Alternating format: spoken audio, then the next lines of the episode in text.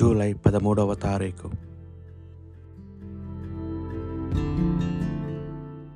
సామాన్య పద్నాలుగవ గురువారము. మొదటి పట్టణము ఆదికాండము. యూదా అతని దగ్గరికి వెళ్ళి ప్రభు నా మనవిని చిత్తగింపుడు ఏలిన వారితో ఒక మాట చెప్పుకుందు చెప్పుకోనిండు. ఈ దాసునిపై కోపపడుకుడు. మీరు ఫరో ప్రభువు వంటివారు. ఏలినవారా మీకు తండ్రి ఉన్నాడా? తమ్ముడున్నాడా? అని తమ దాసులను అడిగి తిరిగి కాటికి కాలు చాచిన తండ్రి ఉన్నాడు. ఆయనకు ముసలితనమును పుట్టిన కొడుకు ఉన్నాడు. వాడు చిన్నవాడు. అతని సోదరుడు చనిపోయాను. వాని తల్లికి వాడొక్కడే మిగిలేను. వాడున్నచో తండ్రికెంతో గారాబము అని మేము చెప్పితిమి. తరువాత వెళ్ళినవారు నేను అతన్ని చూడవలయును. నా దగ్గరకు అతనిని తీసుకొని రండు అని చెప్పితిరి. కానీ మీరు మీ తమ్ముడు మీతో పాటు ఇక్కడికి రానిచో మీరు మీ ముఖము నాకు చూపవలదు అంటిరి. మేము తిరిగి వెళ్ళి మీ దాసుడైన మా తండ్రికి ఏలినవారు చెప్పిన మాటలన్నీ చెప్పితిమి ఆపిమట మరలా వెళ్ళి ఆహార పదార్థములు కొని తీసుకొని రండు అని మా తండ్రి చెప్పాను. మేమెక్కడికి వెళ్ళలేము. తమ్ముడు లేకుండా మేమాయన ఛాయలేక పోరాదు. తమ్ముడు మా వెంట వచ్చినచో వా వెళ్ళెదము అని అంటిమి. దానికి మీ దాసుడైన మా తండ్రి మీకు తెలియదేయున్నది. నా భార్య ఇద్దరు కుమారులను కనెను. వారిలో ఒకడు నన్నొదిలిపోయెను. ఏదో మృగము నిశ్చయముగా వానిని కండ తుండములు చేసి ఉండనని అనుకొంటిని. వాడు ఈనాటి వరకు కనబడలేదు. ఉన్న ఈ ఒక్క కుమారుని కూడా మీరు నాకు దూరము చేయుదురా.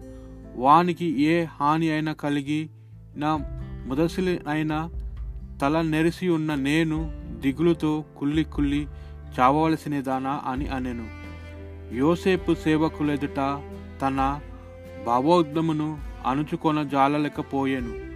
మీరందరూ నా ఎదుట నుండి వెళ్ళిపోండు అని వారికి అని అని ఆనతిచ్చాను కావున యోసేపు సోదరులకు తనను తాను ఎరుకపరుచుకున్నప్పుడు అక్కడెవరునూ లేరు.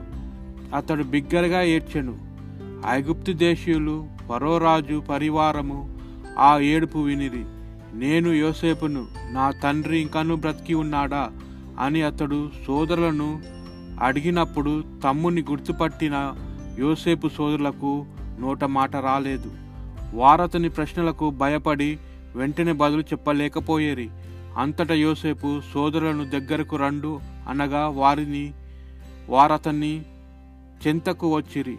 అతడు వారితో మీరు ఐగుప్తు దేశీయులకు అమ్మిన యోసేపుని నేనే మీ సోదరుడును నన్ను బానిసగా అమ్మి వేసినందుకు మీరు దుఃఖించుచు కలత చెందవలదు. మీ ప్రాణములను రక్షించుటకు దేవుడు మీకే ముందుగా నన్ను పంపెను.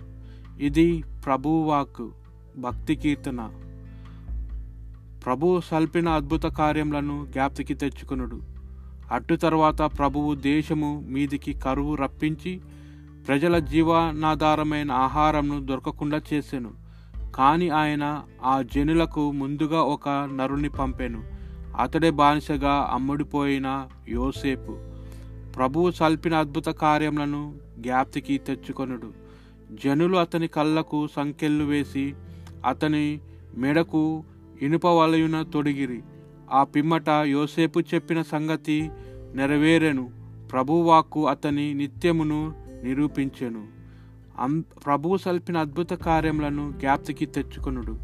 అప్పుడు రాజు అతనిని చిరసాల నుండి విడిపించెను. జాతుల నేత అతనికి విముక్తి ప్రసాదించెను. అతడు యోసేపును తన ప్రభుత్వమునకును అధిపతిని చేసెను. తన రాజ్యమునకు అంతటికిని పాలకుని గావించెను. ప్రభువు సల్పిన అద్భుత కార్యములను జ్ఞాప్తికి తెచ్చుకొనును పునీత మత్తాయి గారు రాసిన సువార్త పదవ అధ్యాయము ఏడు నుండి పదిహేను వచనముల వరకు. యేసు తన శిష్యులతో ఇట్లనెను పరలోక రాజ్యము సమీపించుతున్నది అని ప్రకటింపుడు వ్యాధిగ్రస్తులను స్వస్థపరుపుడు మరణించిన వారిని జీవముతో లేపుడు కుష్ఠరోగులను శుద్ధులను గావింపుడు దయ్యములను ఎల్లగొట్టుడు మీరు ఉచితముగా పొందితిరి ఉచితముగానే ఒసుగుడు. మీతో బంగారము కానీ వెండి కానీ రాగిని కానీ కొనుపోవలదు. ప్రయాణమైన కై జూలను కానీ రెండు అంగీలను కానీ పాదరక్షములను కానీ చేతి కర్రను కానీ తీసుకొని పోవలదు. ఏలయన పనివాడు తన భత్యంనకు అర్హుడు. ఏ పట్టణమును కానీ ఏ పల్లెను కానీ మీరు ప్రవేశించినప్పుడు అందు యోగ్యుడగు వాణ్ణి వెదికి కొనుడు. అచ్చటి నుండి వెడలిపోవు వరకు వాని ఇంటనే ఉండు మీరొక్క ఇంటిలోనికి ప్రవేశించినప్పుడు ఆ ఇంటికి దీవింపుడు. ఆ ఇల్లు యోగ్యమైనదైతే మీ శాంతి దాని మీదికి వచ్చును. లేనిచో మీ శాంతి మిమ్ము తిరిగి చేరును. ఎవడైనను మిమ్ము ఆహ్వానింపక మీ ఉపదేశములను ఆలకింపకపోయినచో ఆ ఇంటిని గాని పట్టణమును గాని విడిచిపొండు. మీ పాదధూళి సైతము అచ్చటనే విదిలించి పొండు. తీర్పు దినము ఆ పురావాసులు గతి కన్నా సుధోమ గుమోరల ప్రజల గతియే మెరుగుగానుండును అని నేను మీతో నిశ్చయముగా చెప్పుచున్నాను. ఇది ప్రభువు సువిశేషము.